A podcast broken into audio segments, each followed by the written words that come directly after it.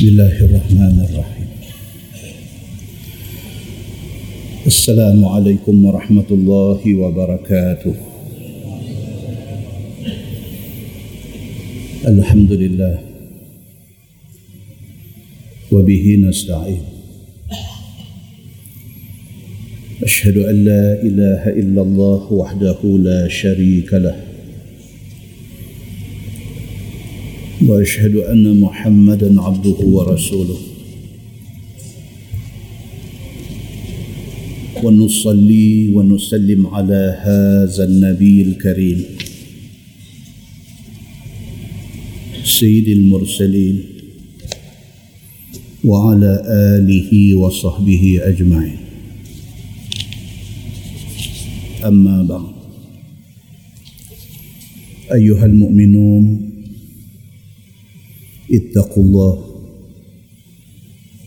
أوصيكم وإياي بتقوى الله. فقد فاز المتقون. مسلمين مسلمات مده مده لرحمة الله سبحانه وتعالى. في dalam sebuah حديث عن أبي هريرة رضي الله عنه قال عن النبي صلى الله عليه وسلم قال إن الميت يصير إلى القبر فيجلس الرجل الصالح في قبره غير فزع ولا مشعوف ثم يقال له فيما كنت. فيقول كنت في الإسلام. فيقال له ما هذا الرجل؟ فيقول محمد رسول الله صلى الله عليه وسلم. جاءنا بالبينات من عند الله. فصدقناه. فيقال له هل رأيت الله؟ فيقول ما ينبغي لأحد أن يرى الله. فيفرج له فرجة قبل النار.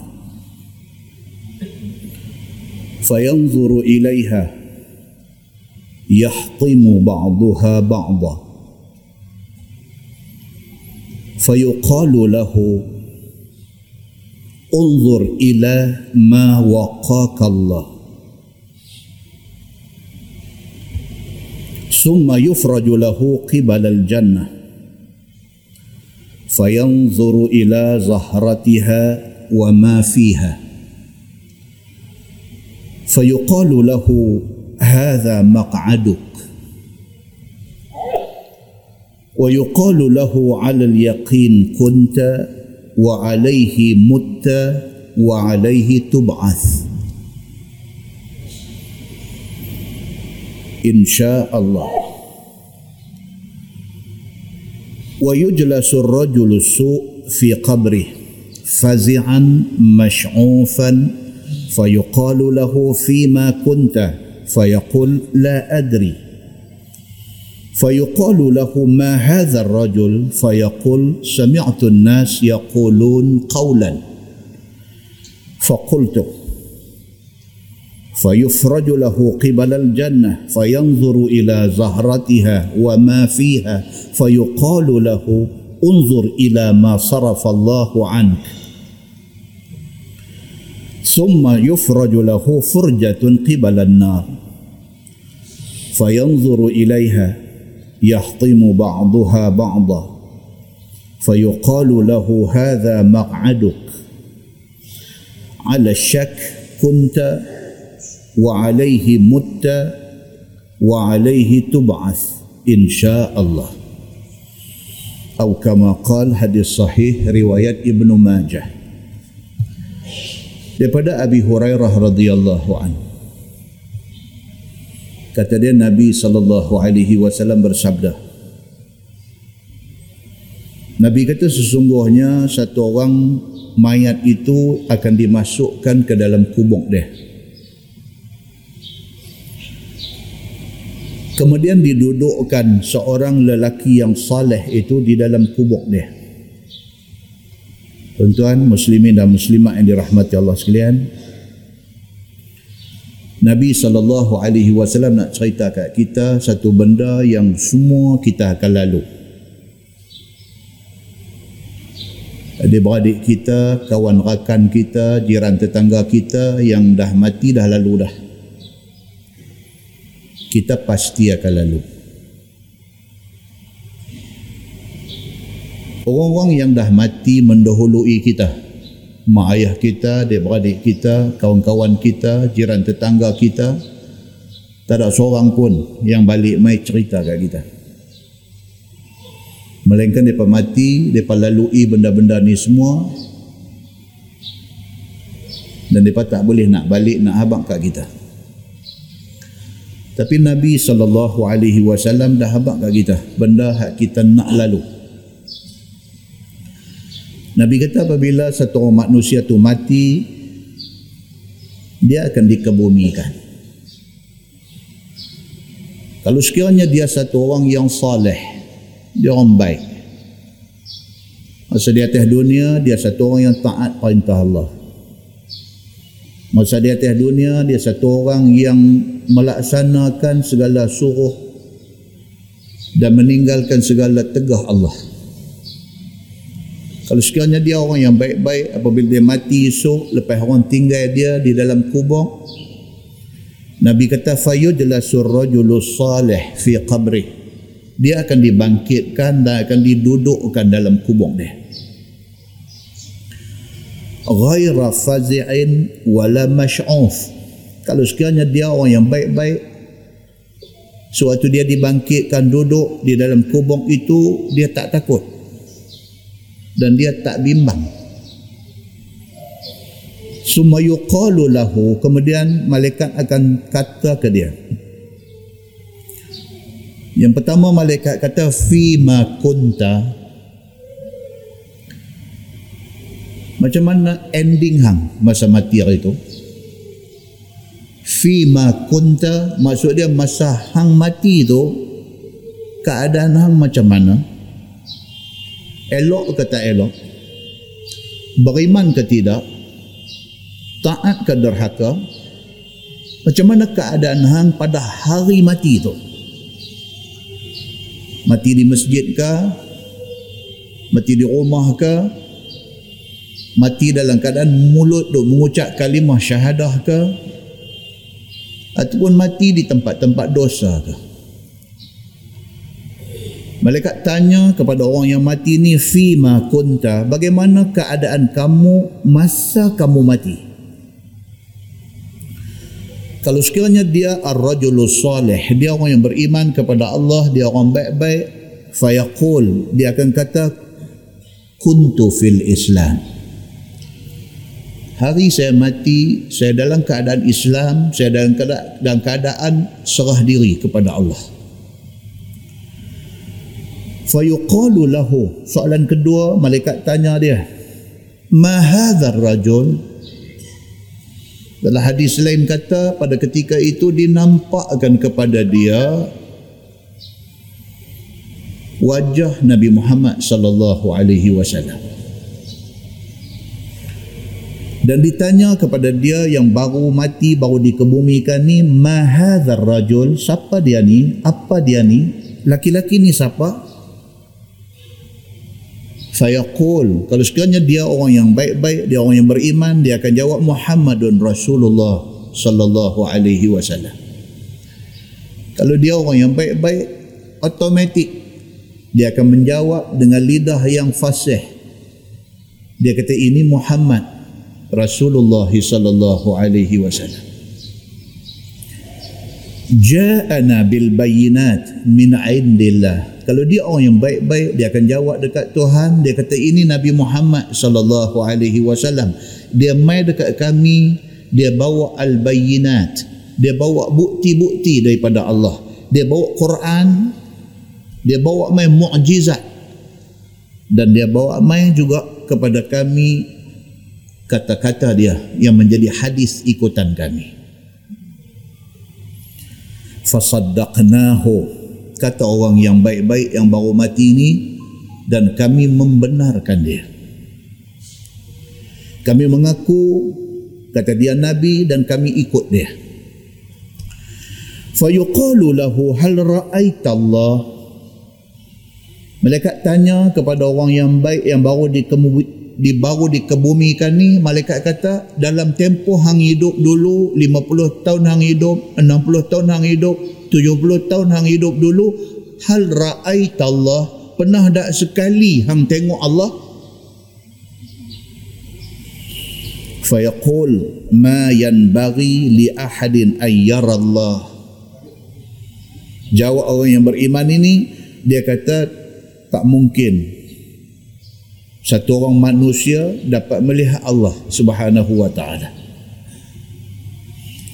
Fayufraju lahu furjah qibalan nar. Fayanzuru ilaiha yahtimu ba'daha ba'da. Bila habis soalan-soalan itu dibuka satu furjah. Dibuka satu gap. Dibuka satu ruang. Dibuka satu senggang kepada dia dalam kubur tu membolehkan dia tengok melalui senggang itu melalui gap itu dia boleh melihat neraka Allah subhanahu wa ta'ala. Yahtimu ba'duha ba'da Nabi kata bila dibuka sikit daripada lubang kubur dia tu dibuka satu satu senggang satu gap buka bagi dia nampak neraka Serentak dengan tu dia nampak neraka ni api dia sabung menyabung. Fayuqalu lahu unzur ila ma waqaka Allah. Malaikat kata dekat dia, hang tengok api neraka tu, hang tahu tak hari ni Allah selamatkan hang daripada api itu buka bagi dia tengok api neraka. Kemudian malaikat kata kepada dia hang nampak tu api neraka tu? Hang tahu tak? Hari ni Allah selamatkan hang daripada masuk ke situ. Summa yufraju lahu qibalal jannah. Kemudian dibuka pula satu senggang satu gap dinampakkan syurga kepada dia. Fayanzuru ila zahratiha wa ma fiha daripada lubang itu daripada dalam kubur tu daripada lubang tu dia nampak syurga dan segala keindahan yang ada dalam syurga. Fayuqalu lahu malaikat kata dekat dia hadza maq'aduk malaikat kata hadza maq'aduk. Di sini tempat muslimin dan muslimat yang dirahmati Allah sekalian Demikian kalau sekiranya kita pilih masa hidup atas dunia jadi orang yang baik-baik. Orang baik ni maksud dia apa tuan-tuan? Orang yang mau dengar Quran, orang yang mau dengar hadis Nabi. Itu orang baik. Orang baik ni apa tuan-tuan? Orang yang baik ni adalah orang yang apabila dia dengar Quran, apabila dia dengar hadis Nabi, dia percaya dan dia beramal dengan Quran dan hadis Nabi. Ini orang baik-baik. Orang yang baik-baik ni bila masuk saja dalam kubur, benda ni akan lalu ke dia?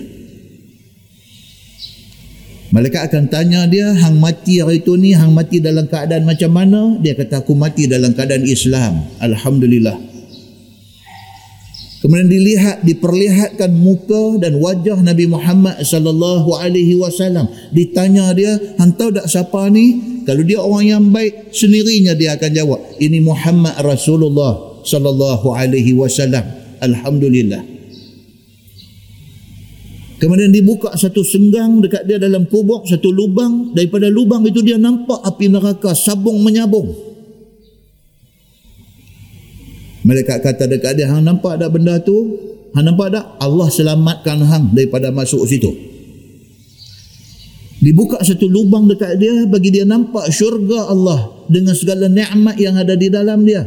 Mereka kata dekat dia, sini tempat hang Tuan-tuan percaya ataupun tidak mau percaya dengan hadis sahih riwayat Ibnu Majah ini terpulang. Tapi ini yang dihabak kepada kita oleh Nabi sallallahu alaihi wasallam. Untung orang yang pilih untuk percaya dan rugi dan menyesal besar orang yang pilih untuk tidak percaya. Wa yuqalu lahu Malaikat kata kepada dia alal yaqin kunta. Malaikat kata atas keyakinan kamu dulu. 60 tahun Tuhan bagi hang hidup atas dunia, Allah bagi 70 tahun, Allah bagi 80 tahun hang hidup atas dunia dulu. Selama 80 tahun itu hang yakin dengan syurga dengan neraka. 80 tahun Allah bagi umur dekat hang, hang hidup atas dunia, hang yakin dengan dosa dan pahala. 80 tahun hang hidup atas dunia dulu, hang yakin dengan janji Allah dalam Quran dan janji Nabi sallallahu alaihi wasallam dia dalam hadis dia. Selama 80 tahun hang yakin atas keyakinan hang itu. Hang dapat benda ni wa alaihi mutta. Malaikat kata dan hang mati hari itu atas keyakinan ini. Sampai sampai hari nyawa nak terbit daripada badan dia yakin dengan Allah subhanahu wa ta'ala. Dia mati atas keyakinan itu. Kerana mati atas keyakinan itu hari ini hang dapat ni benda ni. Wa alaihi tub'ath malaikat kata dan atas keyakinan hang itulah atas yakin hang dengan Quran atas yakin hang dengan hadis itulah hang akan dibangkitkan di mahsyar esok ni. Insya Allah malaikat kata insya Allah hang dapat semua pasal keyakinan hang hang akan dapat semua benda ni. Muslimin dan muslimat yang dirahmati Allah sekalian kata hadis tu wa yujlasur rajulu su fi qabri sebaliknya satu orang yang jahat masa atas dunia.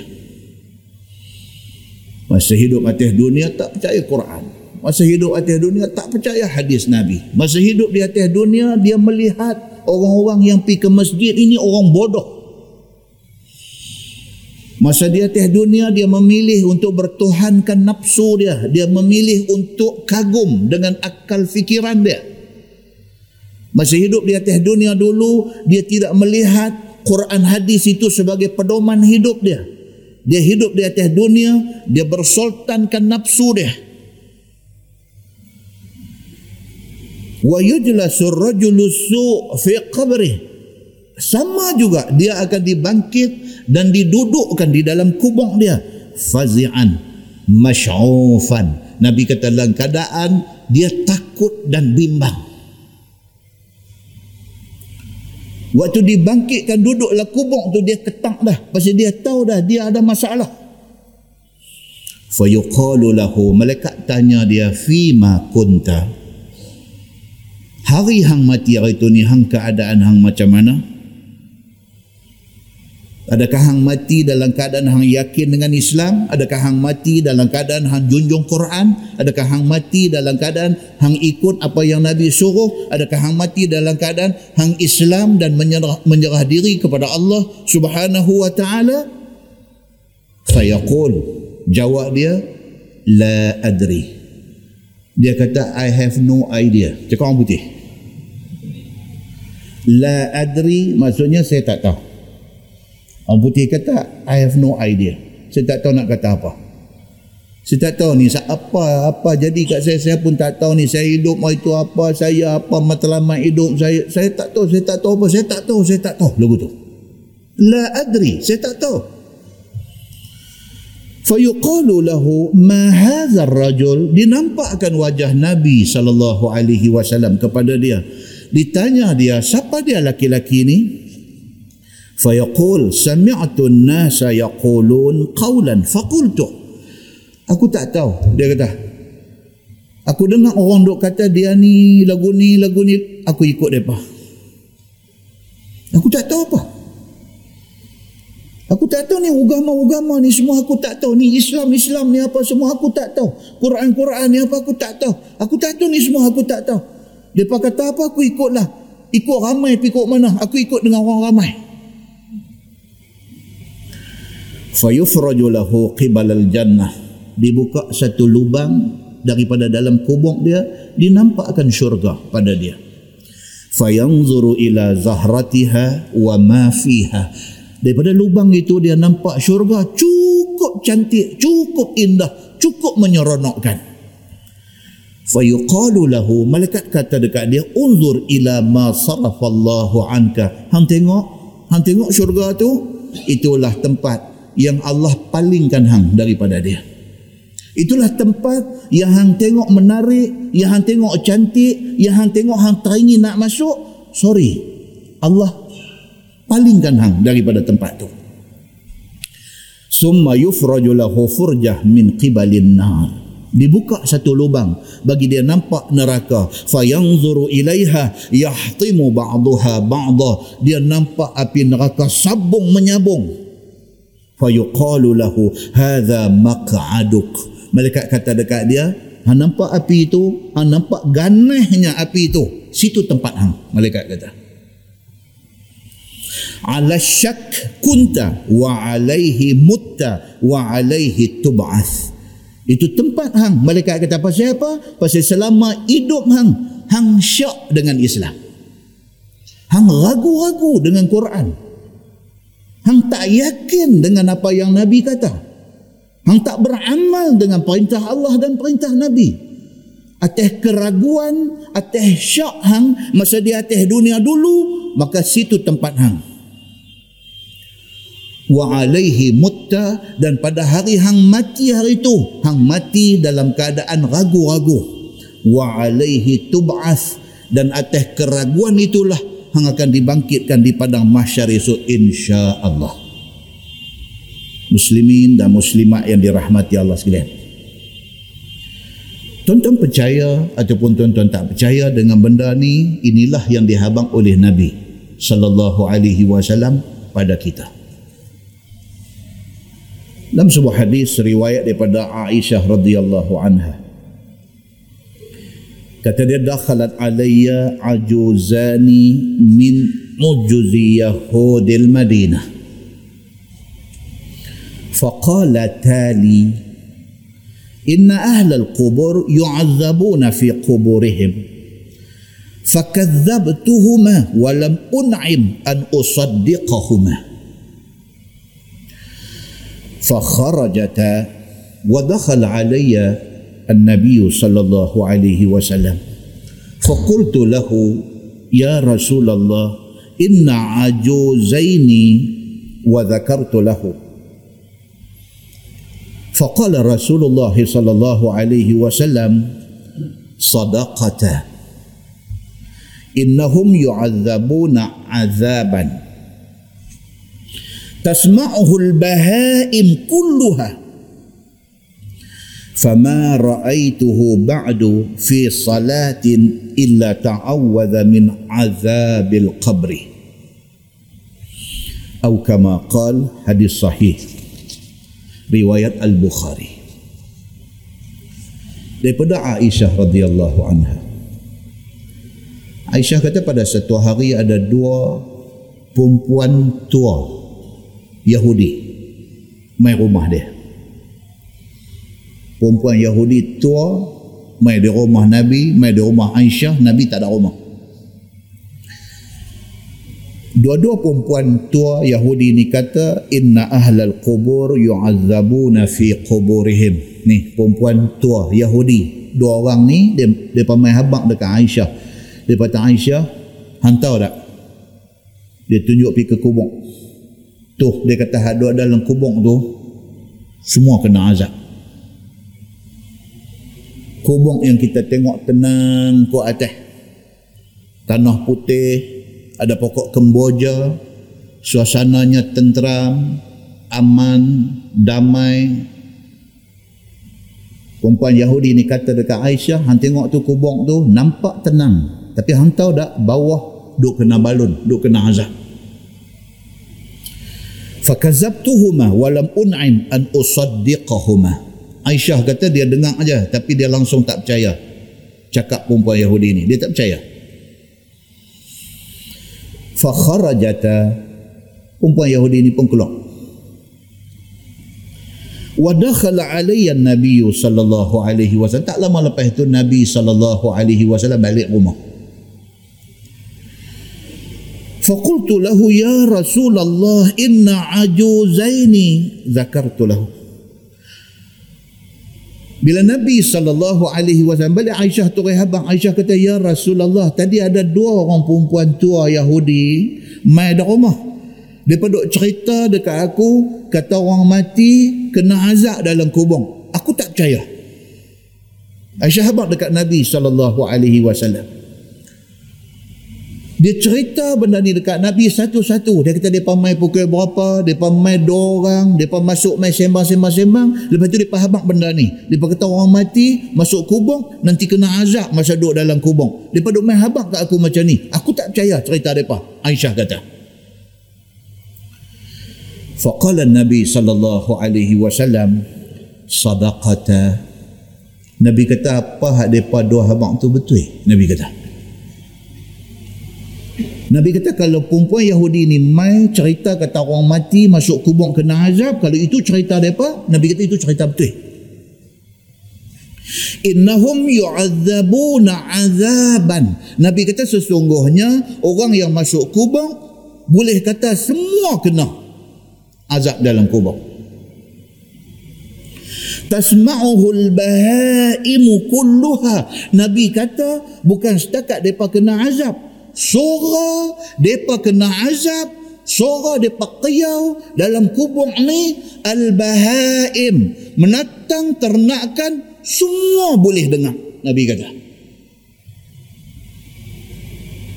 Orang yang duduk dalam kubur duk kena azab tu hak tak dengar ni kita. Tapi nama kata al-bahaim nama kata menatang ternakan Allah buka hijab menatang dengar Tentu ambil arnab senang arnab telinga dia panjang. Dia lepas atas kubur. Tentu tengok apa jadi dekat arnab ni. Telinga dia capang. Dia dengar ni macam-macam suara tu di bawah tu. Betul ke Arnab dengar? Betul. Pasal Nabi sallallahu alaihi wasallam bagi tahu. Lembu, kerbau, al-bahaim, natang empat kaki ni, lembu, kerbau, kambing, semua Allah bagi depa dengar. Bunyi suara orang kena azab di dalam kubur. Fama ra'aituhu kata Aisyah radhiyallahu anha, fama ra'aituhu ba'du fi salah illa ta'awwadha min azabil qabri. Aisyah radhiyallahu anha kata apa? Dia kata sejak daripada Nabi habaq kat aku kata azab kubur tu ada sejak pada tu Nabi sallallahu alaihi wasallam tiap-tiap kali lepas semayang Nabi akan minta supaya dijauhkan daripada azab kubur. Nabi tidak miss daripada doa kepada Allah supaya selamat daripada azab kubur. Pengajaran dia tuan-tuan yang pertama, banyakkanlah beramal dan berdoa agar kita dikurniakan husnul khatimah. Kita buat apa yang Tuhan suruh, kita amalkan apa yang Nabi suruh, kita doa kepada Allah, minta ya Allah, Allahumma khtim lana bi husnil khatimah. Ya Allah, bagilah penghabis hidup kita ni cantik. Pasal apa? Pasal benda tu luang daripada kawalan kita. Dan elak diri kita daripada dengar berita kematian, hidup cakap huduh dekat orang yang mati. Jangan. Sebab kita tak tahu kita sendiri macam mana esok ni. Jangan. Bila Umar Habak kat kita kata dia ni mati macam ni, macam ni, macam ni, diam. Itu saya cakap. Pasal apa? Pasal kita sendiri pun tak tahu kita nak habis macam mana. Jangan kita menghina kematian orang doa banyak-banyak kepada Allah Allahumma khtim lana bi husnil khatimah ya Allah bagilah penghabis hidup kita ni penghabis elok Yang kedua, mailah kita pakai-pakai ikut sunnah Nabi sallallahu alaihi wasallam. Ikut takat mana boleh ikut, takat mana boleh buat, buat. Satu orang mahabat kat kita kata ni sunnah Nabi. Dia baca kat kita hadis ni, baca-baca kita cek balik hadis tu memang hadis sahih betul. Kita rasa boleh buat, buat. Takat mana boleh buat. Pasal apa? Abuan kita, bukan abuan orang. Yang ketiga, sentiasalah minta berlindung dengan Allah Subhanahu wa taala daripada seksa kubur dan seksa neraka. Selalu modok minta. Dalam sujud semayang tu ingat dalam hati. Ingat dalam hati ya Allah, mintalah selamat daripada azab kubur dan daripada seksa neraka. Minta ya Allah, minta selamat. Yang keempat, yakin dan percayalah bahawa semua yang Allah sebut dalam Quran dan semua yang Nabi sebut dalam hadis dia benar belaka. Yakin. Kalau kita mati atas keyakinan itu, kita dibangkitkan atas keyakinan itu, selamat kita insya Allah. Yakinlah bahawa semua yang Allah sebut dalam Quran, semua yang Nabi sebut dalam hadis itu semua itu adalah benda yang pasti dan benar. Yakin betul-betul benar. Muslimin dan muslimat yang dirahmati Allah sekalian. Satu sahabat Nabi. Nama dia Sa'ad bin Mu'az radhiyallahu anhu. Dalam sebuah hadis riwayat daripada Aisyah radhiyallahu anha. Kata dia Nabi sallallahu alaihi wasallam qala inna lil qabri dhaghta walau kana ahadun najian minha naja minha sa'd bin mu'adh. Atau kama qal hadis sahih riwayat Imam Ahmad. Daripada Aisyah radhiyallahu anha kata dia Nabi sallallahu alaihi wasallam bersabda Nabi kata inna lil qabri daghtah. Dad ghin ta ta marbuta sesungguhnya bagi kubur itu ada daghtah ada himpit. Itu maksud daghtah himpit. Nabi kata sesungguhnya tiap-tiap kubur dalam dia ada satu himpitan siapa pun mati masuk kubur dalam kubur dia ada satu yang dinamakan dhartah dinamakan himpit. Walau kana ahadun najian minha Nabi kata kalaulah sekiranya ada satu orang yang boleh selamat daripada kena himpit kubur. Hadis sahih. Nabi kata kalaulah aku boleh bagi tahu kat hampa kata ada seorang dia ni boleh selamat daripada kena himpit kubur. Naja minha Sa'ad bin Mu'az Nabi kata orang yang akan selamat daripada kena himpit kubur itu ialah Sa'ad bin Mu'az tuan-tuan beruntunglah Sa'ad bin Mu'az pasal apa? sebelum mati Nabi sudah habang dia selamat daripada kena kepit kubur kena himpit dengan kubur Siapa Sa'ad bin Mu'az? Siapa dia ni? Sampai Nabi wasallam sebut nama dia, highlight nama dia dan Nabi kata siapa pun masuk kubur nanti kena himpit. Kalaulah hampa nak aku sebut satu nama, orang yang akan terlepas daripada kena himpit, Nabi kata orang itu ialah Sa'ad bin Mu'az. Dia sahabat Nabi, dia beranak di Madinah. Sa'ad bin Mu'az dia sahabat Nabi beranak di Madinah. Dia daripada ketua kaum Aus. Anda pernah dengar Aus? Aus dengan siapa? Khazraj. Aus dengan Khazraj ini orang mana? orang Mekah ke orang Madinah? orang Madinah. Sebelum Nabi hijrah pada Mekah pergi ke Madinah Aus satu puak Khazraj satu puak bergaduh. Bila Nabi hijrah pergi ke Madinah, Nabi kata hari ini, mula pada hari ini, tidak ada lagi Aus, tidak ada lagi Khazraj. Yang ada apa dia? Ansar, Nabi kata. Selagi hampa doa abang kata aku Aus, selagi hampa doa abang kata aku Khazraj, selagi tu nak bergaduh. Nabi kata start from now on, daripada hari ini dan ke depan, tidak ada Aus, tidak ada Khazraj. Yang ada di Madinah ni ialah Ansar, Nabi kata. Sa'ad bin Muaz, dia ni orang Madinah, dia daripada suku Aus. Dia ketua kaum. Pada awal, daripada awal dia ni satu orang respected person, satu orang yang sangat dihormati oleh penduduk Madinah. Dia ketua suku Aus, tetapi Khazraj pun kalau dengar nama Sa'ad bin Mu'az respect tu ada, hormat tu ada. Bahkan Yahudi di Madinah respect dia. Yahudi di Madinah ni ada Quraizah, ada Banir, ada Qainu. Semua mereka ni kalau dengar nama Sa'ad bin Mu'az, respect. Pasal dia orang yang dihormati oleh semua orang. Nabi duduk di Mekah, Nabi hantar satu sahabat nama Mus'ab bin Umair. Nabi pilih satu sahabat, Mus'ab bin Umair. Nabi pilih dia, hantar pergi ke Yathrib. Yathrib ni mana? Madinah. Nama awal dia Yasrib. Hantar pergi ke Madinah, hantar pergi ke Yasrib untuk pergi terang Islam sebelum Nabi hijrah pergi.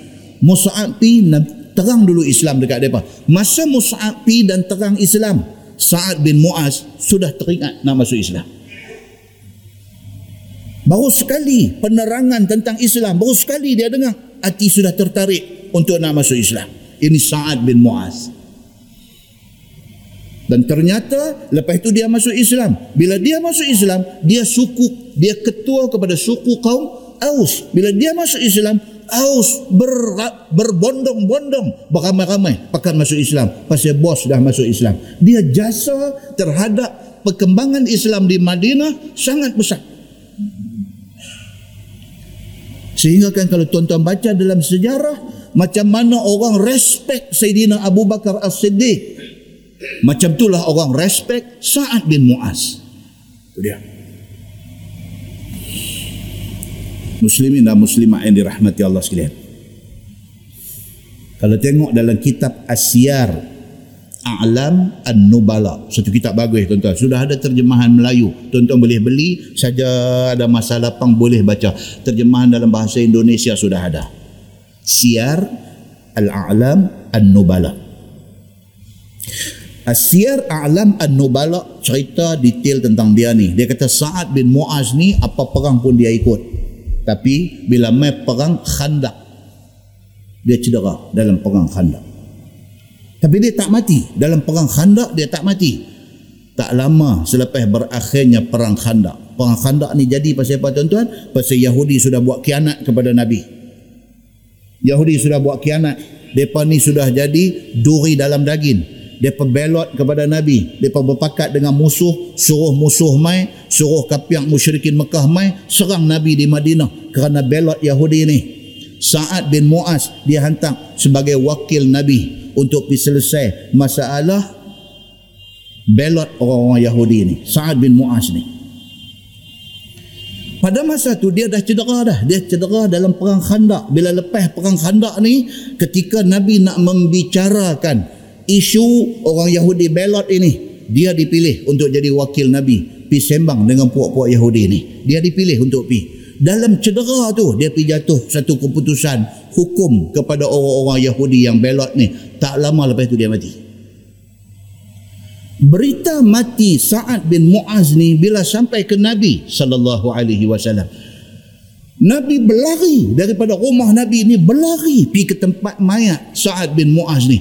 Nabi berlari dalam kitab Asyar A'lam An-Nubala. Kata sahabat-sahabat yang ikut belakang Nabi lari nak pergi tengok Sa'ad bin Mu'az ni sahabat yang lari ikut ni ada yang sampai terputus tali kasut. Pasti Nabi laju lari. Bila sampai, dia kata dekat Nabi, Ya Rasulullah, pasal apa tuan kalut sangat nak main tengok mayat Sa'ad bin Mu'az ni? Nabi kata aku takut kita lambat malaikat turun mai mandikan mayat dia dulu daripada kita. Hebat tak hebat tuan-tuan yang kata Sa'ad bin Mu'az ni sangat hebat. Tidak pernah Nabi macam tu. Bila abang kata berita kematian, Nabi bergegas. Kelang kabut, lari pergi nak tengok. Sampai sahabat yang duk ikut ni, dalam siar, dalam asyar alam an-nubala kata, ada yang putih tali, ada yang putih tali kasut, ada yang serban terongkai jatuh. Liga Nabi. Pasal Nabi SAW lari waktu nak pergi tengok mayat Sa'ad bin Mu'az ini. Nabi kata aku tak mau malaikat sampai dulu daripada kita. Aku takut malaikat memandikan mayat dia dulu daripada kita sampai. Seperti mana berlaku kepada satu sahabat. Siapa dia tuan-tuan? Hanzalah. Malaikat mandikan mayat dia. Disebut benda tu. Di dalam kitab Asyar A'lam An-Nubala. Muslimin dan muslimat yang dirahmati Allah sekalian. Hebat Sa'ad bin Mu'az sehingga kan Nabi sallallahu alaihi wasallam kata dalam hadis yang kita baca tadi kubung setiap kubung ni ada cerita himpit dia kalau hampa mau aku bagi tahu satu nama orang yang selamat daripada kena himpit orang itu ialah Sa'ad bin Mu'az radhiyallahu an muslimin dan muslimat yang dirahmati Allah sekalian mau simpan satu ingat dalam hati kita pun teringin nak jadi macam sahabat-sahabat Nabi. Simpan satu dalam hati. Aku pun tak ingin nak jadi orang baik supaya mati aku esok mati yang menggembirakan seluruh penduduk bumi dan penduduk langit menyambut kematian kita. Mudah-mudahan mukadimah itu memberi manfaat kepada kita insya-Allah. Kita menggunakan Bahrul Mazi jilid 14. Bahrul Mazi jilid 14. Kita sampai muka surat 59 muka surat 59 bab ma jaa fi man qatala nafsah bisummin aw ghairi itu bab yang datang pada menyatakan orang yang bunuh diri dengan telan racun dan dalam hidup kita hari-hari macam-macam benda kita tengok kematian hari-hari kita tengok Ni dia duk mai tak tahu apa satu bala bencana Allah nak bagi dekat kita penduduk dunia ni. Allah ambil orang alim seorang, seorang, seorang. Dia ambil. Dia ambil, tidak ada ganti. Ada ganti tapi tak seumpama yang dah pi. Dia jadi macam tu. Bagai-bagai yang berilmu, yang beramal dengan ilmu, ya, habis ganti dia tak mau dah. Dia tawang dah. Dia tak tak macam tu dah. Daripada kita mempunyai alim ulama hebat-hebat sehebat imam mazhab. Bila habis imam-imam mazhab ni dia mai ada alim ulama ada tapi tak sehebat imam syafi'i. Ada tak sehebat imam ahmad bin hanbal. Ada tapi makin duk kurang makin duk kurang makin duk kurang macam itulah dan benda ni adalah satu musibah yang menimpa alam ini Cuma kematian manusia yang kita duk tengok hari-hari ni macam-macam cara. Yang Allah bagi anugerah dekat dia mati tengah tawaf ada. Ada Allah bagi anugerah dekat dia mati tengah sujud semayang di Masjid Nabawi ada. Allah bagi anugerah dekat dia mati hari jemaat simpan hari jemaat ada. Macam-macam orang, macam-macam kurnia yang Allah Subhanahu wa taala bagi. Dalam ramai-ramai orang mati ni ada orang ni yang tajuk kita nak baca malam ni. Ada orang mati kerana telan racun membunuh diri walayazubillah dia kata dan telah datang satu bab menyatakan tentang orang yang mati bunuh diri dengan telan racun ketahuilah saudaraku Allah subhanahu wa ta'ala itu sayang kepada hamba dia tentu dia nak abang dulu Syekh Idris Al-Marbawi dia start kitab ni dia abang dulu dia kata aku nak abang ke hampa dia kata Tuhan sayang ke hamba. Betul tak betul tuan-tuan? Tuhan sayang kita? Betul. Manusia buatlah jahat macam mana pun atas muka bumi ni. Tuhan dia tahan bala, tak bagi main lagi. Manusia derhaka lah macam mana pun dekat dia.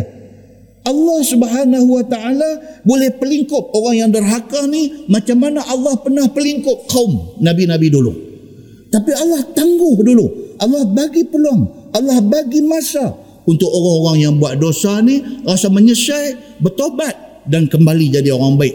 Allah sayang kepada hamba dia. Dia tulis di sini, dia kata Allah Subhanahu wa taala itu sayang kepada hamba dia. Lebih sayang Allah kepada hamba itu lebih daripada hamba tu sayang diri dia sendiri. Cerita siapa daripada tadi ni jadi kacau ni amboi. Ha? Tolong pergi jenguk-jenguk so pelik nombor mai abang. Kesian takut sekali nak balik bateri kong. Takut tu. Muslimin dan muslimat yang dirahmati Allah sekalian. Allah punya sayang dekat manusia ni, Allah bagi peluang dekat manusia ni, tapi ada manusia dia tak sayang diri dia sendiri. Macam mana kata dia tak sayang diri dia? Dia bunuh diri. Dia bunuh diri, maknanya dia tak sayang diri dia. Dia dia musnahkan diri dia. Ni yang dia nak bagi tahu. Kerana manusia itu apakala telah telah marah ia ataupun telah kecewa akan dirinya, maulah dia membinasakan diri dia dengan membuang nyawa sendiri. Itu dia manusia ni.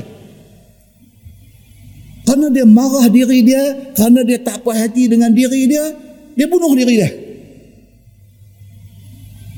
Kerana dia kecewa dengan apa yang dalam hidup dia, dia bunuh diri dia. Ni yang kata manusia ni. KCD 5377. PCD, KCD. Ah, oh sorry, KCD 5377. KCD 5377. Tolong saya pergi tengok off alam on balik. Tak ada lagi satu masjid kena sorong kita ada kat belakang.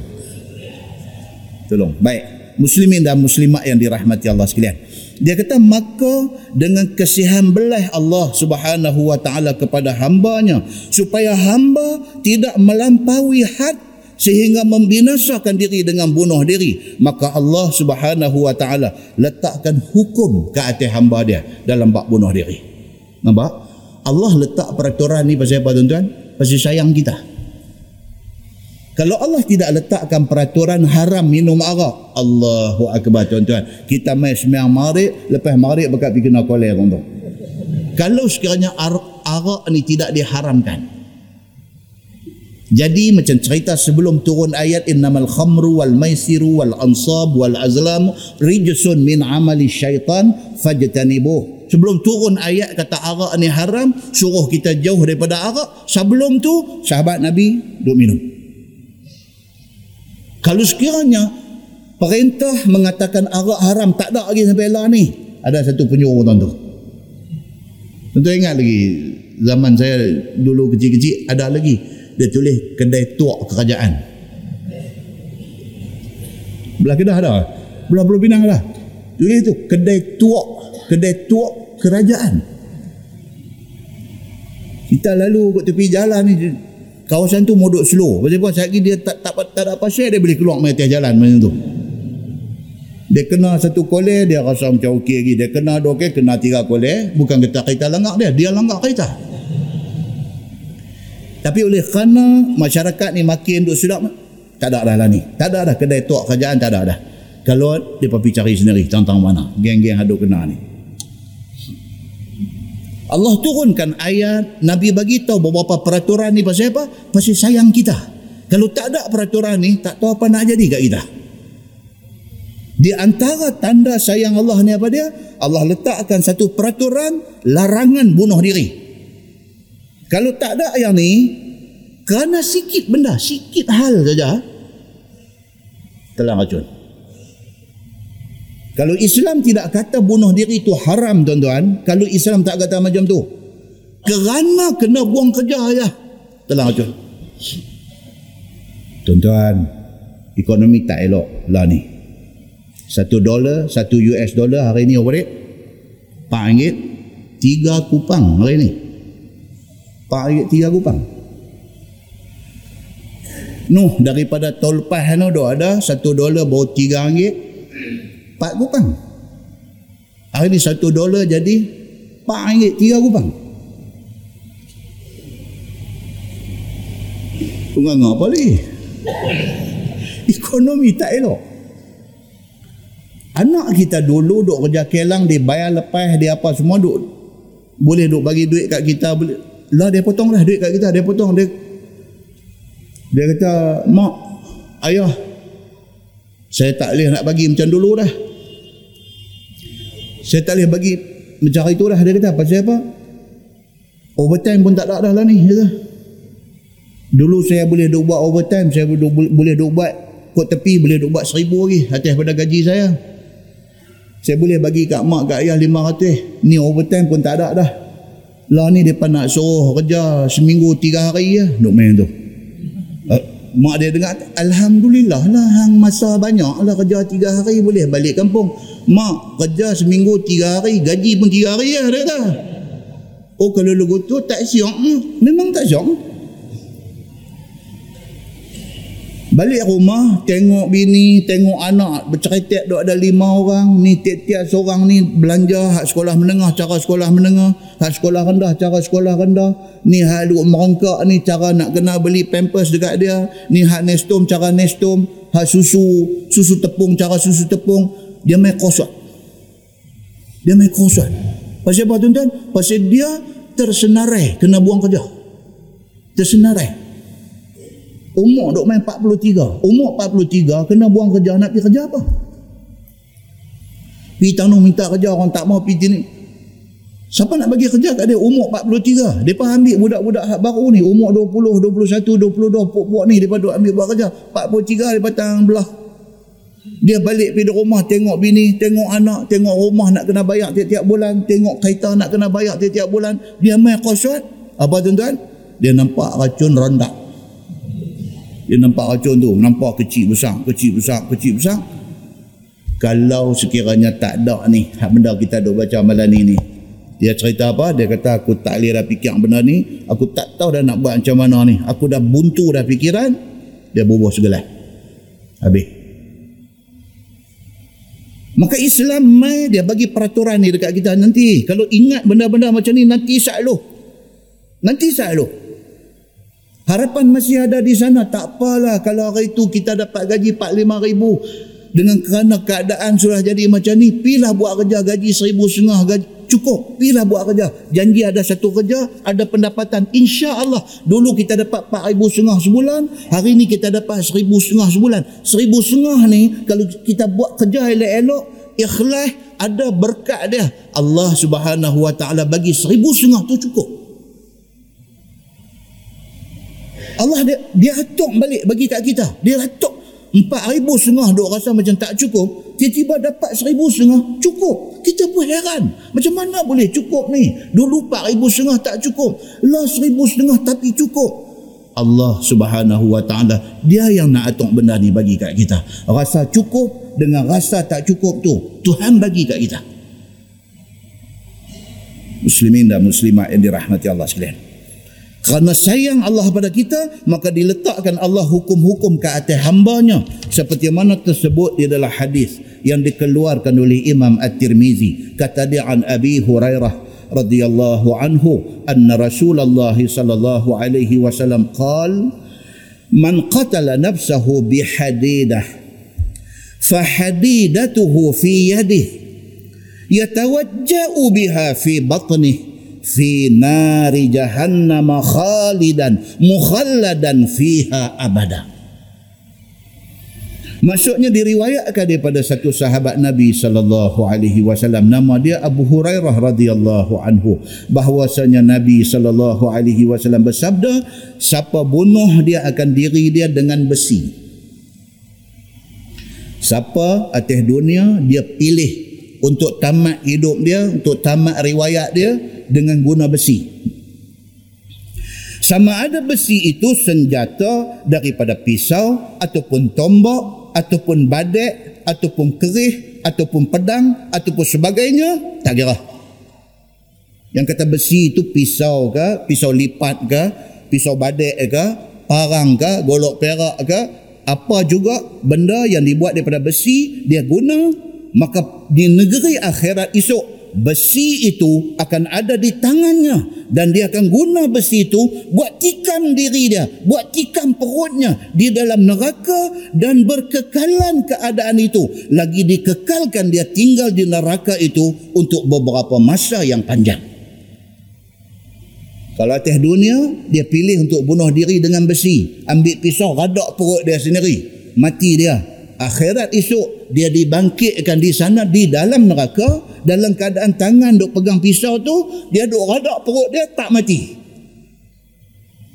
Atas dunia dia radak perut dia mati. Di hari akhirat esok Tuhan kata apa? La yamutu fiha wala yahya. Bila masuk neraka ni la yamutu fiha. Tak mati dalam neraka ni. Wala yahya. Tapi tak hidup apa maksud tak hidup? Maksudnya tak hidup macam orang lain hidup. Hidup tak ada makna. Lebih baik mati. Tapi tak mati. Duduk dalam neraka, tangan duk pegang pisau, duk radak perut sendiri. Radak tak mati. Tapi sakit ni Allah yang mengetahui. Muslimin dan muslimat yang dirahmati Allah sekalian. Sampai bila ni dia akan duduk di dalam neraka berkekalan masa di dalam neraka itu. Di sini ulama hadis bincang. Adakah berkekalan masa tu maksudnya sampai bila-bila? Kesimpulan pada perbincangan yang panjang tu ulama kata no, bukan sampai bila-bila, tapi tempoh masa sangat panjang. Sangat panjang. Sekali kita tengok detail dia. Sekali. Maka itulah dibalas Allah kepada dia dengan berganda-ganda seksanya. Itu dia. Baik. Masalah. Dia kata bunuh diri dengan racun itu pun tidak diharuskan oleh syarak. Bahkan diberi amaran oleh syarak dengan sebesar-besar seksa di hari akhirat. Macam mana bunuh diri pakai pisau, macam itulah juga dengan telan racun. Ugama tak bagi. Dia kata. Sebagaimana kata riwayat Tirmizi, "Wa man qatala nafsahu bisummin fasummuhu fi yadihi yatahassahu fi nari jahannam khalidan mukhalladan fiha abada.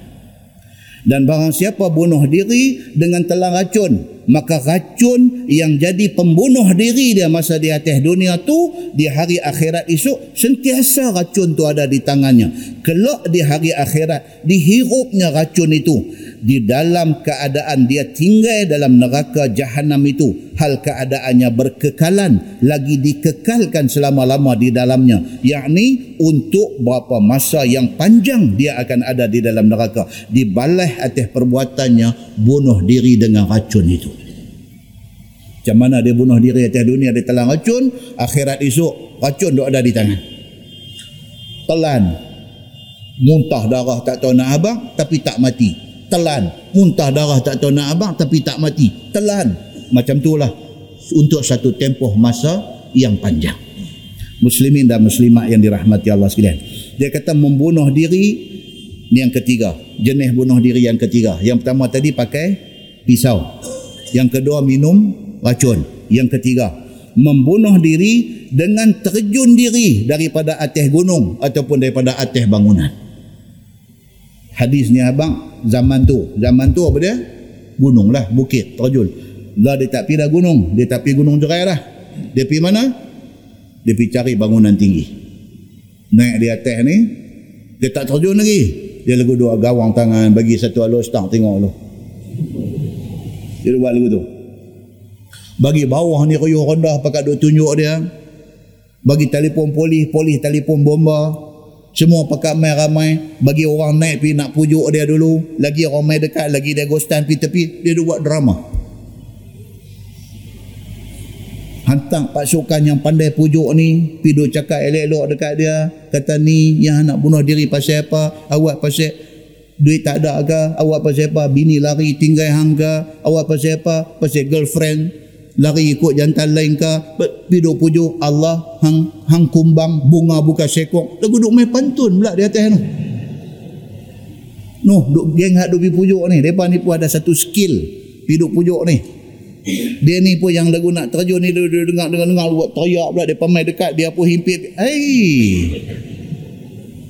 Yang di bawah ni pula lagu duk tahan apa. Kalau jatuh lagi melambung macam mana main gimnastik semua duk tahan apa-apa semua lah kali tak bunuh diri pun. Apa punya orang kata ni penonton di bawah ni kata pirah penat aku tunggu sampai tengah jam. Nak terjun-terjun lah jangan buat drama buang masa aku ni aku. Nampak tuan? Dia macam-macam. Hak nak bunuh diri ni pun dia macam-macam kategori. Hak betul-betul hati kering ni dia buat tunggu. Hak hati lagu nak lembab-lembab ni. Tahu apa nak kering elok ni. Eh ni semua buang masa orang. Jambatan Pulau Pinang, no rancak lah. Jambatan Pulau Pinang ni. Kalau lalu-lalu tengok ada motor, lepas tu tengok ada kasut tinggi, ada sorak tu pasang. Pasang.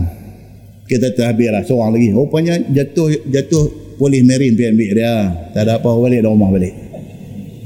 Macam ni punya drama bodoh ada juga. Tapi kalau sekiranya dia bunuh diri betul, dia naik bangunan tinggi, dia naik atas bukit, dia dive turun, dia terjun turun dan sebagainya, dia kata siapa yang memperbuat yang demikian itu? Duduk dia di dalam neraka untuk berapa lama masa dalam keadaan terseksa. Demikianlah sabda Nabi sallallahu alaihi wasallam, "Wa man taradda min jabal faqatala nafsah, fahuwa yataradda fi nari jahannam khalidan mukhalladan fiha abada." Dia kata dan barang siapa terjun dirinya daripada bangunan ataupun daripada gunung yang tinggi maka membunuh dia akan dirinya. Maka membalas seksa dia di akhirat akan dia pula. Macam itulah. Kalau dia bunuh diri di atas dunia dengan terjun bangunan di hari akhirat esok dia duduk terjun tempat tinggi itulah. Tak mati lagi duduk terjun tak mati lagi duduk terjun. Muslimin dan muslimat yang dirahmati Allah sekalian. Ni telefon ni, ni tadi ada sahabat kita tertinggal di luar tu. Dia main bagi main angkat betul Ni siapa dia tu? Mak Jannati call dah ni. Siapa punya phone tak lagi main ambil. Dia tertinggal dekat luar tu tadi. Ha? Ya. Okey. Baik, muslimin dan muslimat yang dirahmati Allah sekalian. Baik, kita pi kepada apa hukum bunuh diri. Okey, apa hukum bunuh diri? Hukum bunuh diri haram. Okey, bunuh diri ini haram berdosa besar. Satu. Tetapi orang yang bunuh diri tidak murtad dan tidak terkeluar daripada Islam. Dan itu kena faham. Orang mati bunuh diri, dia buat dosa besar. Perbuatan dia haram. Tapi dia tak mati kafir. Kena faham. Sebahagian daripada kita faham kata, mati bunuh diri, mati kafir. Dia ingat lagu tu. Tak, tak betul. Kan ada sahabat kita duk kerja mandi mayat.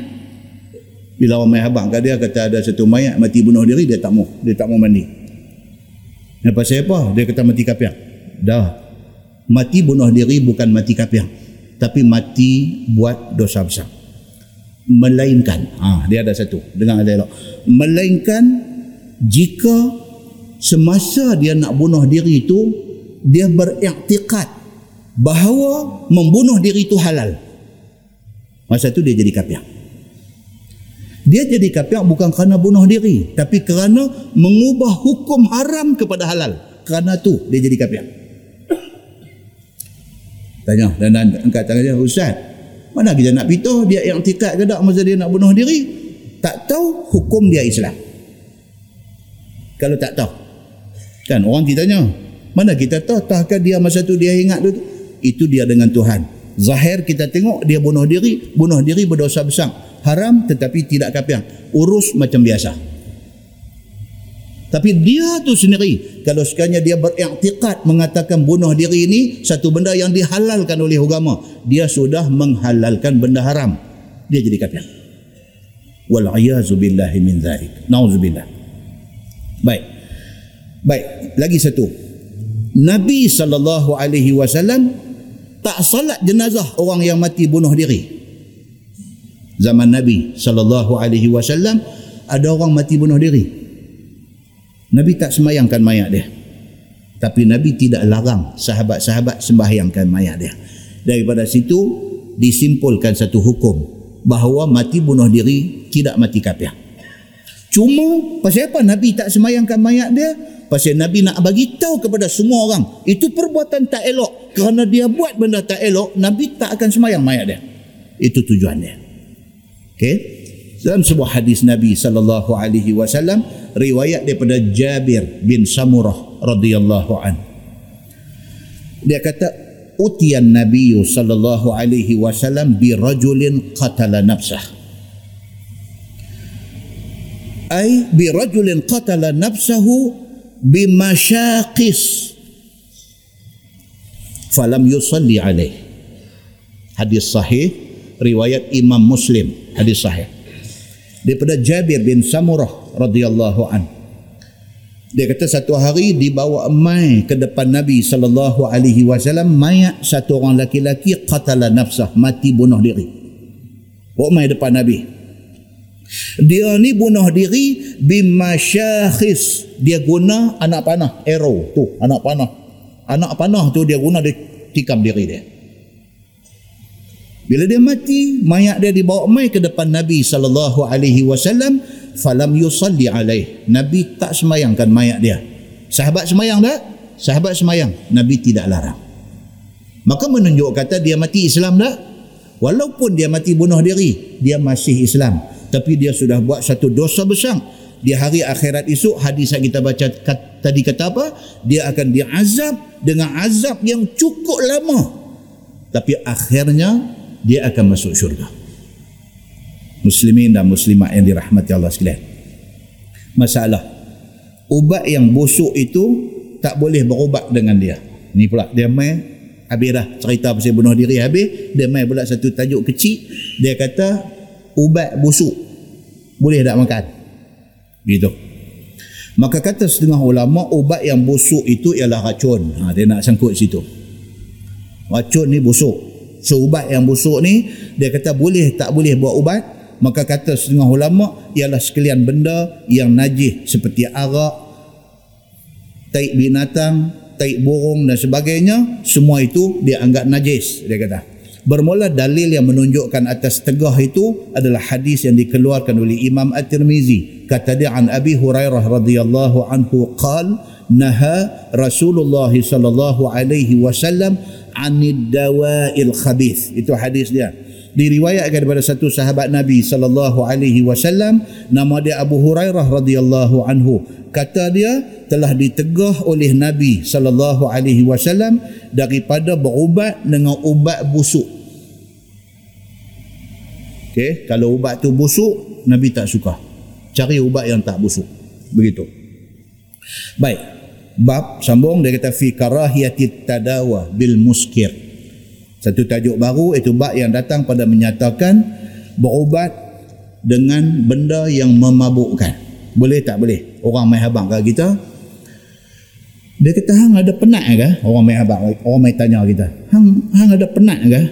Lelah. Oh, kita kata saya pada kecil daripada kecil-kecil ni memang lelah ni tak payah buat apa Ish, dia kata aku nak abadkan hang pun tak kena hang ni kaki masjid. Eh, duk main macam tu. Kita kata pasal apa? Ada lah orang betul. Apa dia? Cuma minum arak abang sebotol eh, tengok macam mana. Aku longgak ni main abang kat kita ni. Dia main abang kat kita lagu tu. Dia tahan lelah, lelah. Dia kata, aku nak abang pun tak kena ni dengan masjid, ngapa, dengan ceramah kata sana sini. Tapi ada satu orang petua dia kata. Itu tahu awaknya. Cuang tre tu apa? Bulldog. Bulldog dia kata.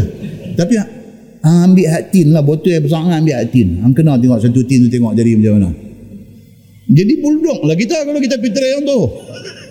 Baik, persoalannya dia kata boleh tak boleh. Kalau satu orang mai bagi petua kat kita, hang kalau nak baik penyakit ni hang kena minum arak. Boleh tak boleh? Ha, itu persoalan dia. Okey, baik. Ketahuilah saudaraku, berubat dengan minum benda mabuk itu khilaf ulama padanya. Ha, itu dia. Khilaf dia kata. Okey.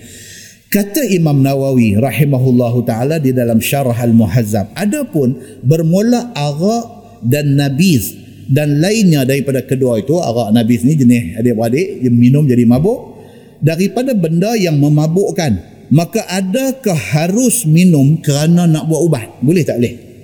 Bulan lepas kita baca apa? Ayam kencin, unta. Boleh minum untuk buat ubat. Mai malam ni pula dia kata arak. Boleh tak boleh? Kalau orang kata arak ni boleh bagus untuk ubat sekian-sekian, boleh tak boleh kita pergi kena secawan? Ni persoalan dia ataupun dia kata kerana nak menghilangkan dahaga contoh kita naik kapal terbang na'udzubillah min zalik kita naik kapal terbang kapal terbang crash kapal terbang ni satu apa puak pemisah mana ke apa kata tembak kena ekor kena ekor kapal terbang melelong melelong, melelong landing di tengah padang pasir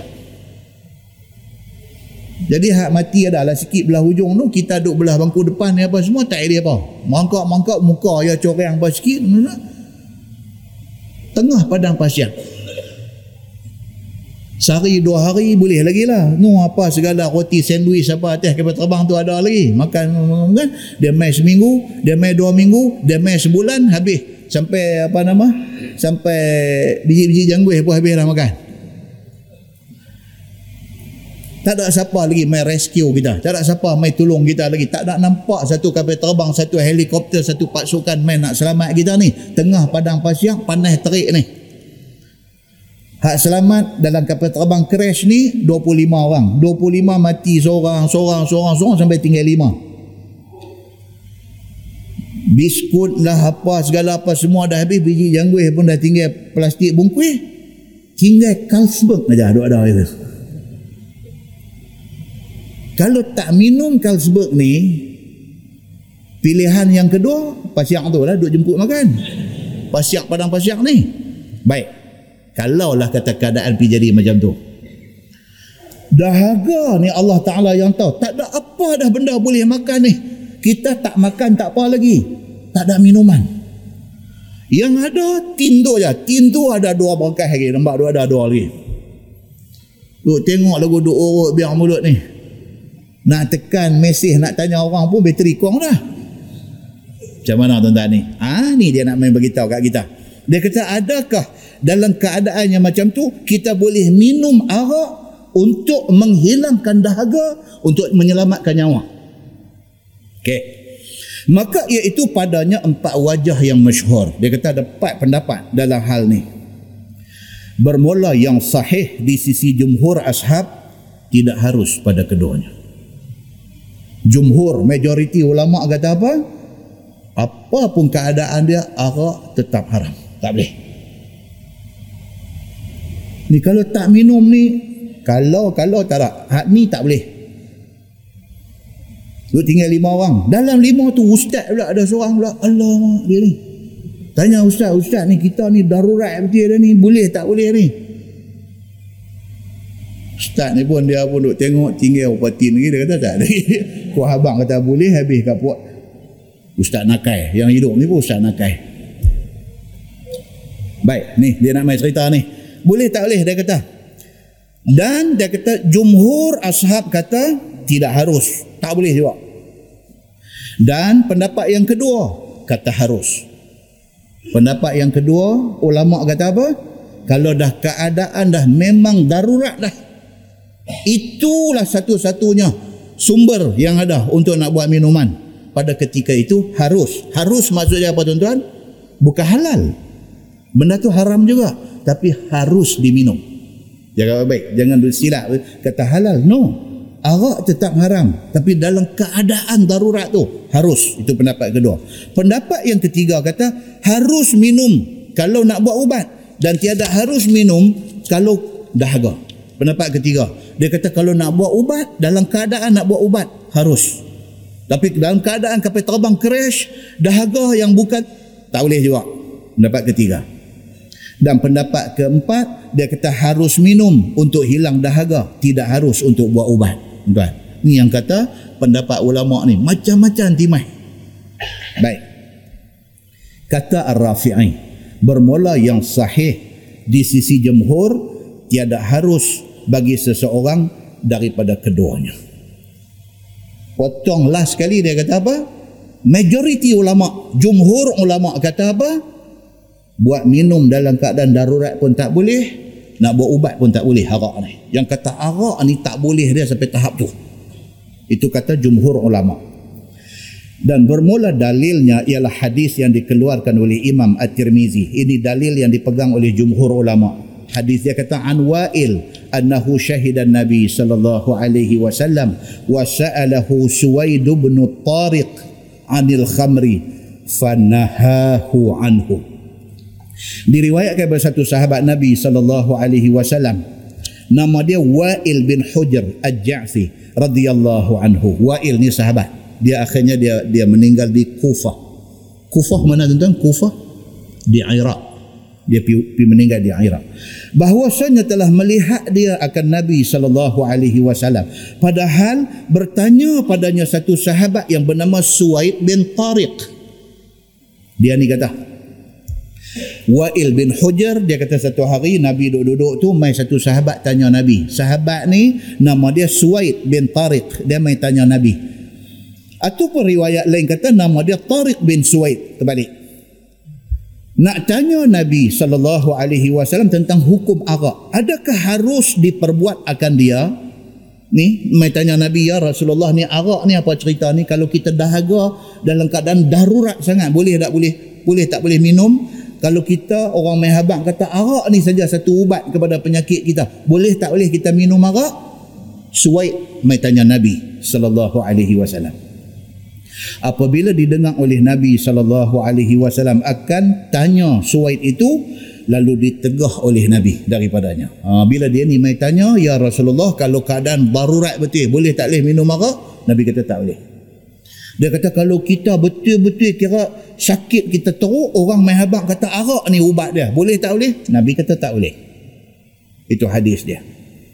Faqala inna natadawa biha faqala Rasulullah sallallahu alaihi wasallam innaha laysat bidawa walakinnaha daun baik maka kata Suwaid bin Tariq kepada Nabi sallallahu alaihi wasallam ya Rasulullah sesungguhnya kami selama ni duk jadikan arak ni minuman adat orang-orang minum bahkan kami perbuatkan arak ni menjadi ubat bagi kami Suwaid kata dekat Nabi, dia kata, Ya Rasulullah, kami sebelum ni tak tahu kata arak ni dah diharamkan. Kami duk minum lagi. Bahkan kami jadikan arak ni ubat kepada kami. Tuan-tuan, orang duk negeri sejuk. Orang yang duduk negeri sejuk, negeri salji, oh, mereka kalau kata tak boleh minum arak, mereka susah hati. Pasal apa tuan-tuan? Pasal dia nak arak tu panaskan badan dia. Mereka duduk negeri sejuk minus dia punya sejuk salji dia ni sampai minus minus 4, minus 5 sejuk ais ni so mereka gunakan arak ni untuk minum bila minum dia jadi panas. Dia bakar badan ni dia boleh keluar buat kerja dalam musim sejuk. Tiba-tiba bila dia masuk Islam kita pergi habang. Dia kata arak tak boleh minum. Ah, dia susah hati. Macam mana sahabat-sahabat kita dulu lah dulu. Lah dah elok dah dulu. Mereka duduk masuk di perkampungan apa orang asli. Yang duduk dalam-dalam hutan oh. lah orang asli elok dah ni. Kemarin dulu buat berita keluar.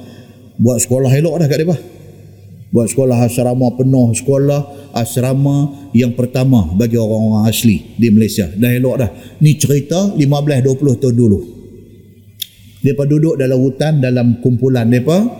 Makanan mereka apa dia? Makanan hutan. Dia nampak kera dia sumpit. Jatuh malam tu korma korma kera. Korma masak korma. Korma kera. Oh sudah bila tanya dia buat okey lah sedap dia buat tangan tu. Marvelous dia kata. Satu kita pergi masuk pergi duduk dakwah kat mereka ajak mereka masuk Islam dan mereka pun asyhadu an la ilaha illallah. Masuk Islam kita abang kera tak boleh makan. Ha, kacau. Kacau dia kata yang ni yang marvelous pun. Oh kalau hak ni tak boleh kacau apa dah yang ni yang menu paling best. Nampak tuan? Tu peralihan tu. Zaman peralihan lama kelamaan mereka ni dah makin reti dah makin faham Islam mereka pun dah faham pasal apa Islam tak bagi makan binatang-binatang yang tertentu dan sebagainya mereka dah boleh reti dah boleh faham ok mereka boleh terima benda tu tak boleh makan. Tapi peringkat awal ni sama dengan para sahabat Nabi.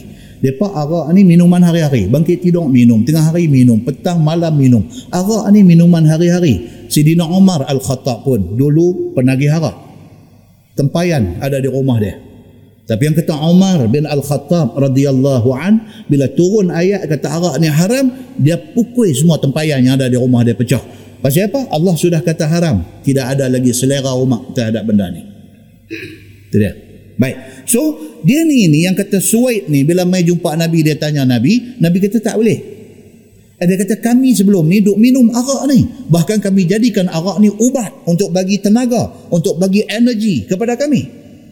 Baik. Bila didengar oleh Nabi sallallahu alaihi wasallam akan kata Suwaid ibn Tariq yang demikian itu, maka sabda Nabi sallallahu alaihi wasallam bahawasanya Tariq itu bukan ubat. Nabi kata, tuan-tuan tengok yang kata Nabi dia ajak. Dia ajak orang macam mana. Bila Suwaid duk kata macam mana ni ya Rasulullah tak boleh minum arak. Kami selama ni pagi petang siang malam kami duk minum arak. Bahkan arak ni ubat kepada kebanyakan penyakit kami. Nabi kata dekat Suwaid apa? Innaha laisat bidawa walakinnaha da. Nabi kata dekat dia apa? Nabi kata tarik. Dia kata itu bukan ubat. Tapi itu penyakit. Nabi kata. Han jangan jangan salah faham. Nabi kata arak ni bukan ubat. Arak ni penyakit.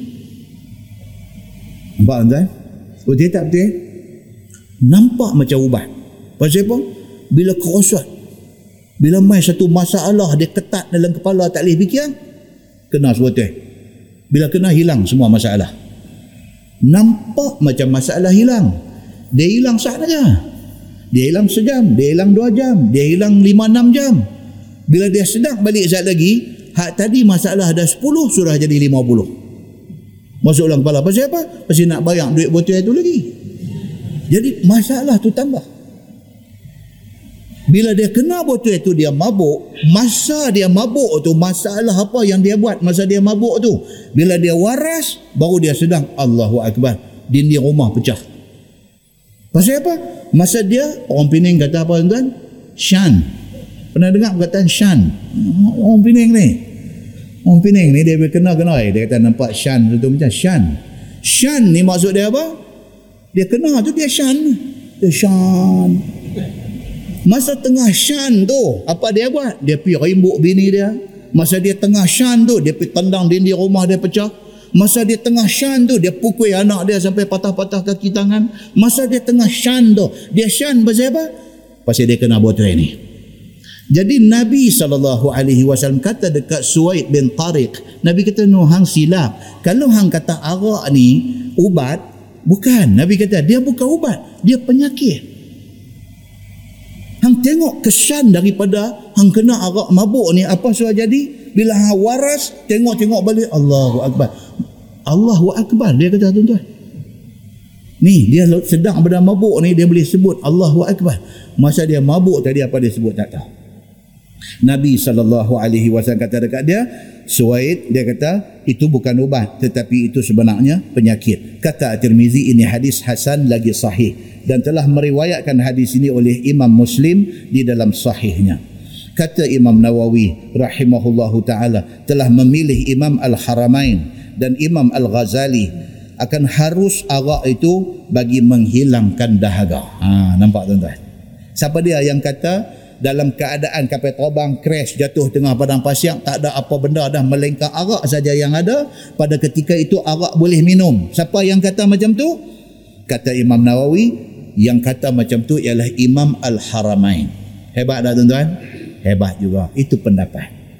Yang kata boleh minum dalam keadaan darurat ni siapa dia? Imam Al Al-Ghazali. Dia kata boleh harus minum kalau sekiranya dalam keadaan darurat. Tak ada apa benda dah yang boleh dibuat makan minum. Kalau tak minum juga arak tu boleh membawa maut. Imam Al-Ghazali berpendapat. Kata apa? Kata boleh. Kata harus minum pada masa tu. Ini pendapat tuan-tuan. Dan tengok di Malaysia baru ni jadi isu apa?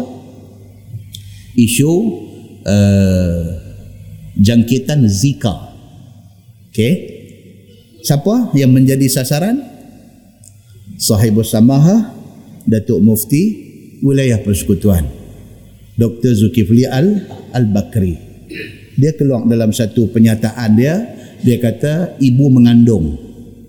Kalau sekiranya disahkan ibu tu kena jangkitan Zika.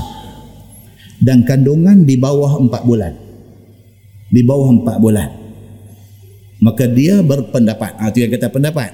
Maka sahibus samaha Datuk Dr. Zulkifli Al-Bakri berpendapat boleh digugurkan kandungan itu tetapi setelah pihak pakar mengatakan baby yang dikandung tu besar kemungkinan kalau lahir akan jadi macam-macam.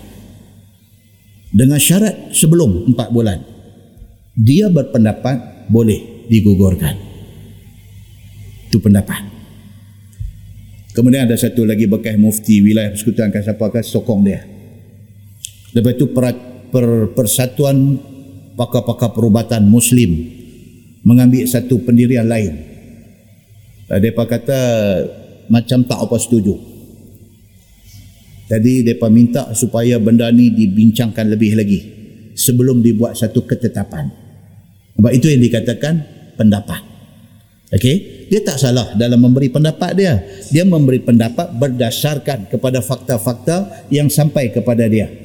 Tapi oleh kerana ada pihak yang rasa mereka mempunyai hujah lain, mereka minta supaya benda tu diperhalusi dalam satu perbincangan lain. Itu juga baik. Dan sahibul samaha, Datuk Dr. Zulkifli Al-Bakri, mufti wilayah persekutuan, dia sangat berlapang dada. Dia tak nak jadi masalah. Dia kata dia pun setuju. Elok kita buat perbincangan, panggil seberapa banyak pakar yang ada, kita bincang balik benda ni. Orang agama bagi pandangan agama, doktor pakar bagi pandangan doktor pakar, kita rumuskan balik lagi satu benda. Tak ada masalah, dia kata. Cantik. Kita nak orang agama yang macam ni ramai dalam Malaysia. Bila dia bagi satu pendapat, pendapat, orang lain juga boleh bagi pendapat. Jangan hang pukul aku, jangan aku pukul. Tak mau. Bergaduh ni tak mau. Penat orang Islam duduk bergaduh. Dalam dunia orang Islam bergaduh tak habis-habis. Sudah, sudah. Enough is enough bergaduh ni. Cari jalan duduk sembang elok-elok. Buang semua ego, buang semua apa, letak takwa dalam hati kita, letak ilmu di depan kita. Bincang elok-elok. Kita nak hak betul punya. Kita nak hak paling hampir dengan yang tepat. Dan kalau dalam perbincangan itu, nampak kata hak ni tepat. Walaupun sebelum ni kita tak setuju dengan yang tu, kita dengar balik, kita setuju. Alhamdulillah, itulah yang sebaik-baiknya muslimin dan muslimat yang dirahmati Allah sekalian. So, dalam hal ni kata Imam Nawawi apa dia? Dia kata Imam Al-Haramain dan Imam Al-Ghazali mengharuskan dalam keadaan darurat tidak ada pilihan lain selain daripada arak pada ketika itu diharuskan.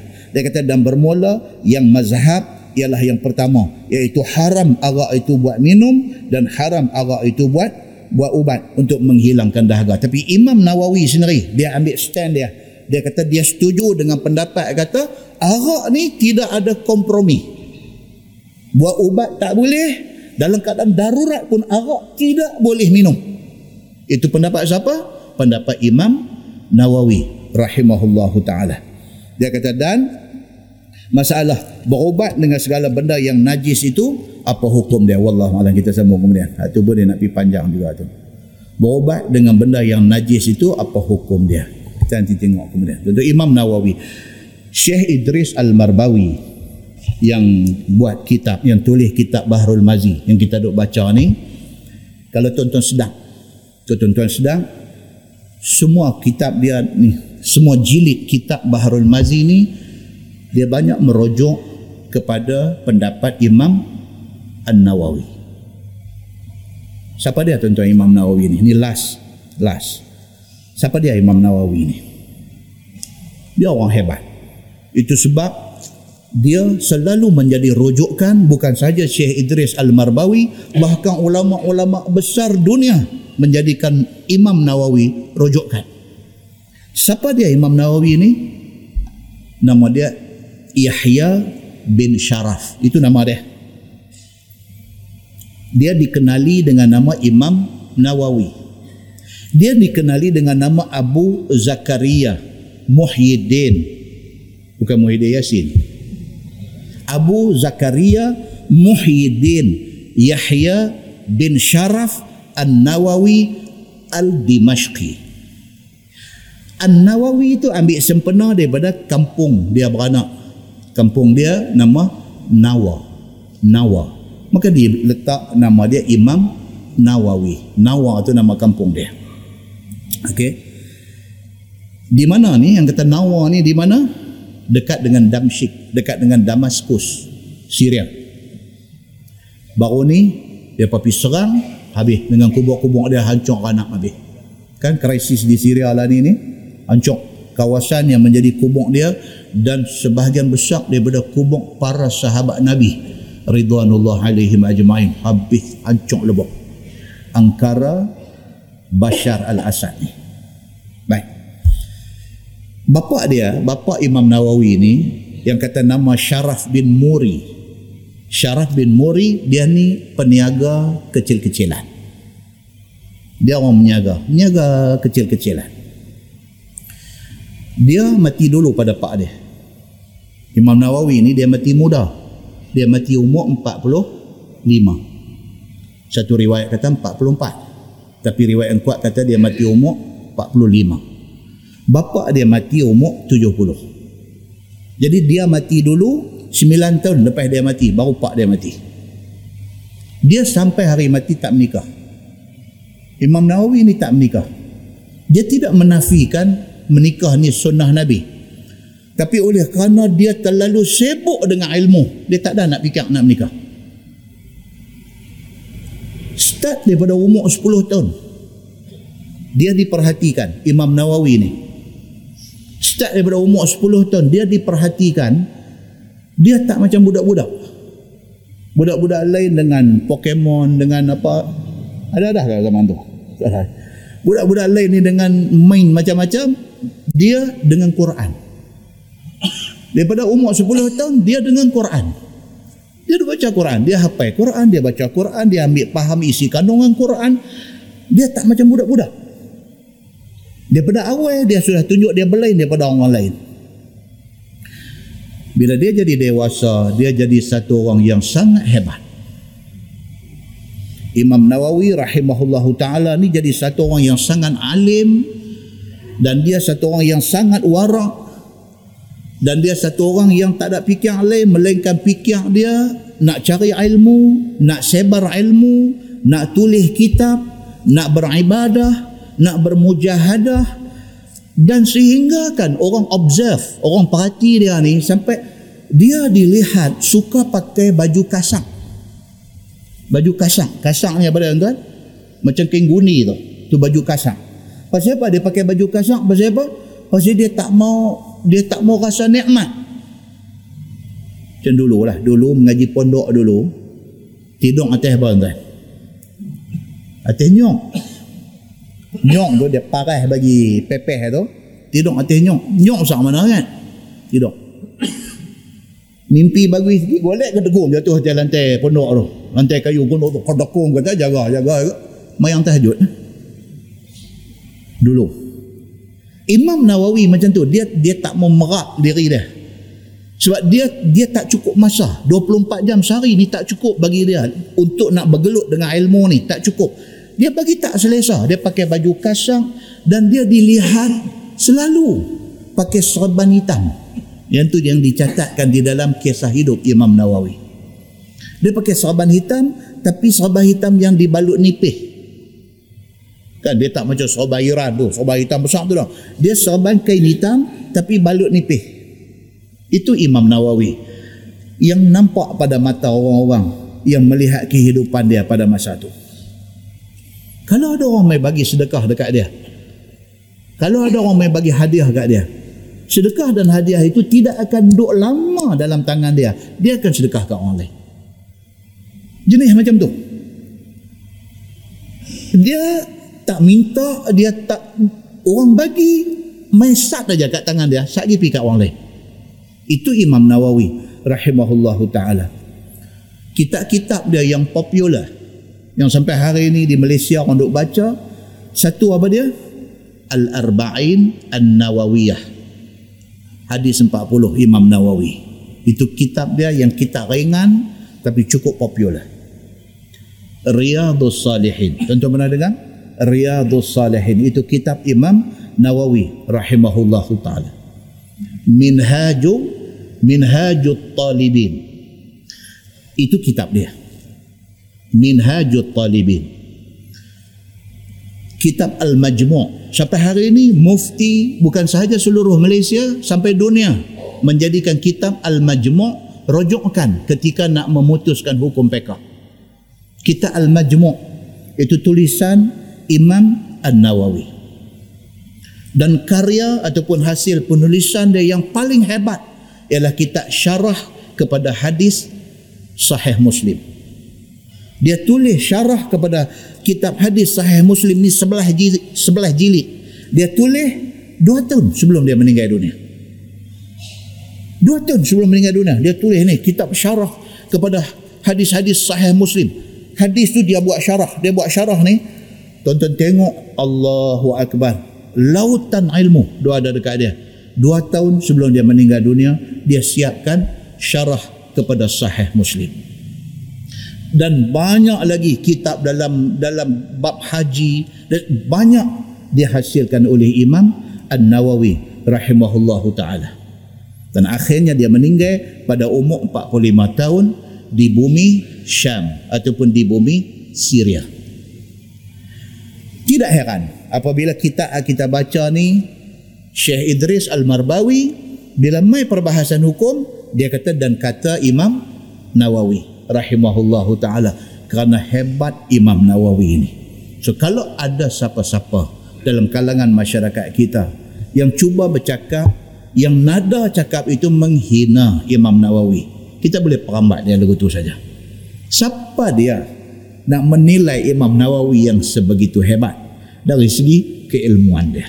Nah, jadi kita tak silap dah bila kita jadikan teks pengajian kita ni kitab Bahrul Mazi yang ditulis oleh Syekh Idris Al-Marbawi kerana rojokan dia adalah rojokan yang hebat-hebat. Di antaranya ialah Imam Nawawi rahimahullahu taala. Mudah-mudahan apa yang kita belajar ni memberi manfaat kepada kita insya-Allah. Kita tangguh dengan tasbih kafarah dan suratul as.